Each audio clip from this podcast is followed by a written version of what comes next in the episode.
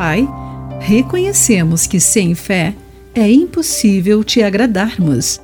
Olá, querido amigo do Pão Diário, muito bem-vindo à nossa mensagem do dia. Hoje vou ler o texto de Luciano Subirá com o título Acessando o Depósito da Graça.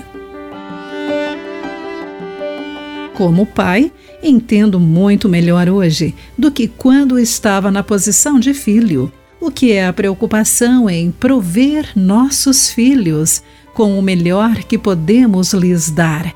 No entanto, nada do que eu sinta pelos meus filhos, nem meu desejo de lhes oferecer a melhor educação, a fé, a preparação para a vida ou bens materiais, nada disso se compara ao amor que Deus tem por nós.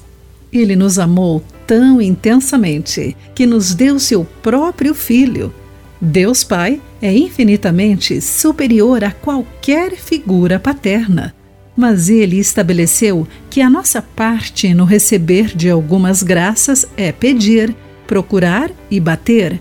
Se, por um lado, a Bíblia apresenta a disposição de Deus de agir, por outro, ela afirma nossa responsabilidade de irmos a Ele em oração.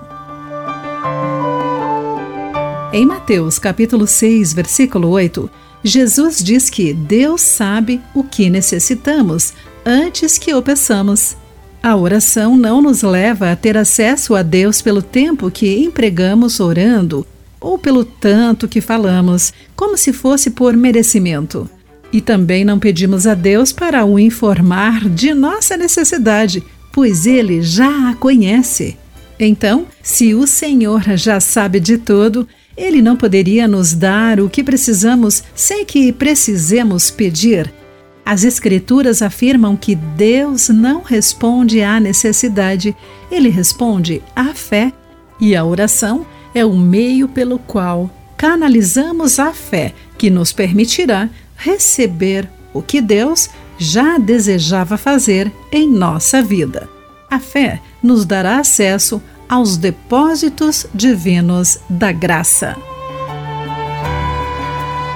Querido amigo, guarde isso em seu coração.